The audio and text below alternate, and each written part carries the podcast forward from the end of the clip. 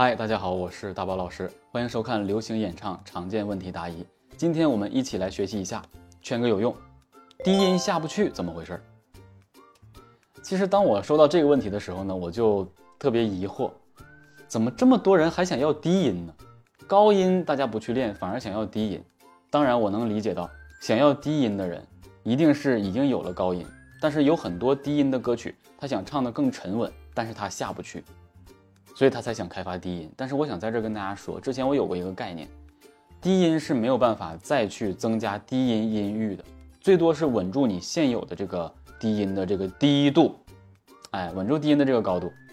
但是呢，我们要练的并不是说低音下不去，要练让它下去。你如果想让它下去，可能能下去半个音；你要想让它下去一个两个，那不太容易啊。所以如果你是为了唱一首歌曲，你感觉哎呦低音我下不去，我一定要给它给它下去。那你就不要去想这个事儿了，好好的去唱你的高音。还有一些问题是怎么样呢？这首歌曲啊太高了，那我只能往下降调，降了的确是高音下来了，低音也下来了。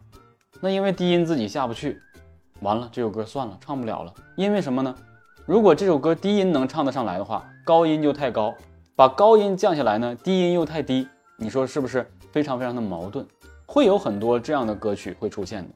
但是跟歌没有关系，是你自己音域太窄了，啊，可能人家音域是这样的，你的音域就是这样的，高也不行，低也不行，就是这样。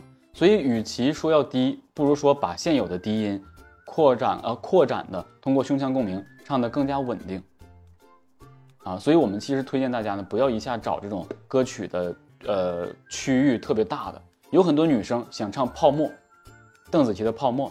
泡沫是一首音区非常大的歌曲，低特别低，高又特别高，没有这个条件是真的没有办法演唱。先别说低音了，这首歌曲的高音你都上不上去，所以就不要去呃说低音一定怎么样。那我们面对低音应该怎么练习呢？就是通过胸腔共鸣，把我们现在的这个低音唱得更稳、更瓷，或者说宽度更宽。另外有一点就是，我经常有人呃会说哈。他会对这个低音跟高度有一定的误解，他认为这个人说话声音粗，那他的声音就低。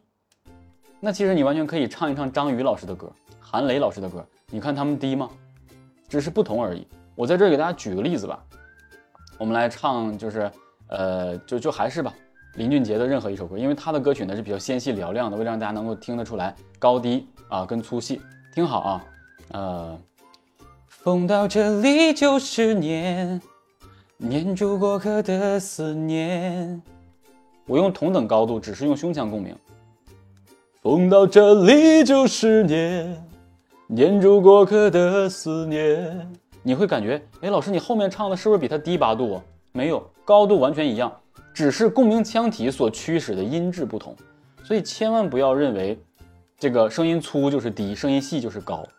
你一定要有这个认知，所以有的时候我想跟大家去说一个事儿，就是你们对低音的需求，可能只是对共鸣腔体不足的需求，并不是想多低，而是你想拥有宽度。所以你一定要研究好了。我想告诉大家，就是低音没有办法再低了，但是如果你想用胸腔共鸣的话，呃，你可以让你的声音更加有宽度，这个是可以的。所以基本上就是这样了。好了，那上述呢就是咱们今天视频的全部内容了。所有的演唱问题我都有答案，我们下节不见不散，拜拜。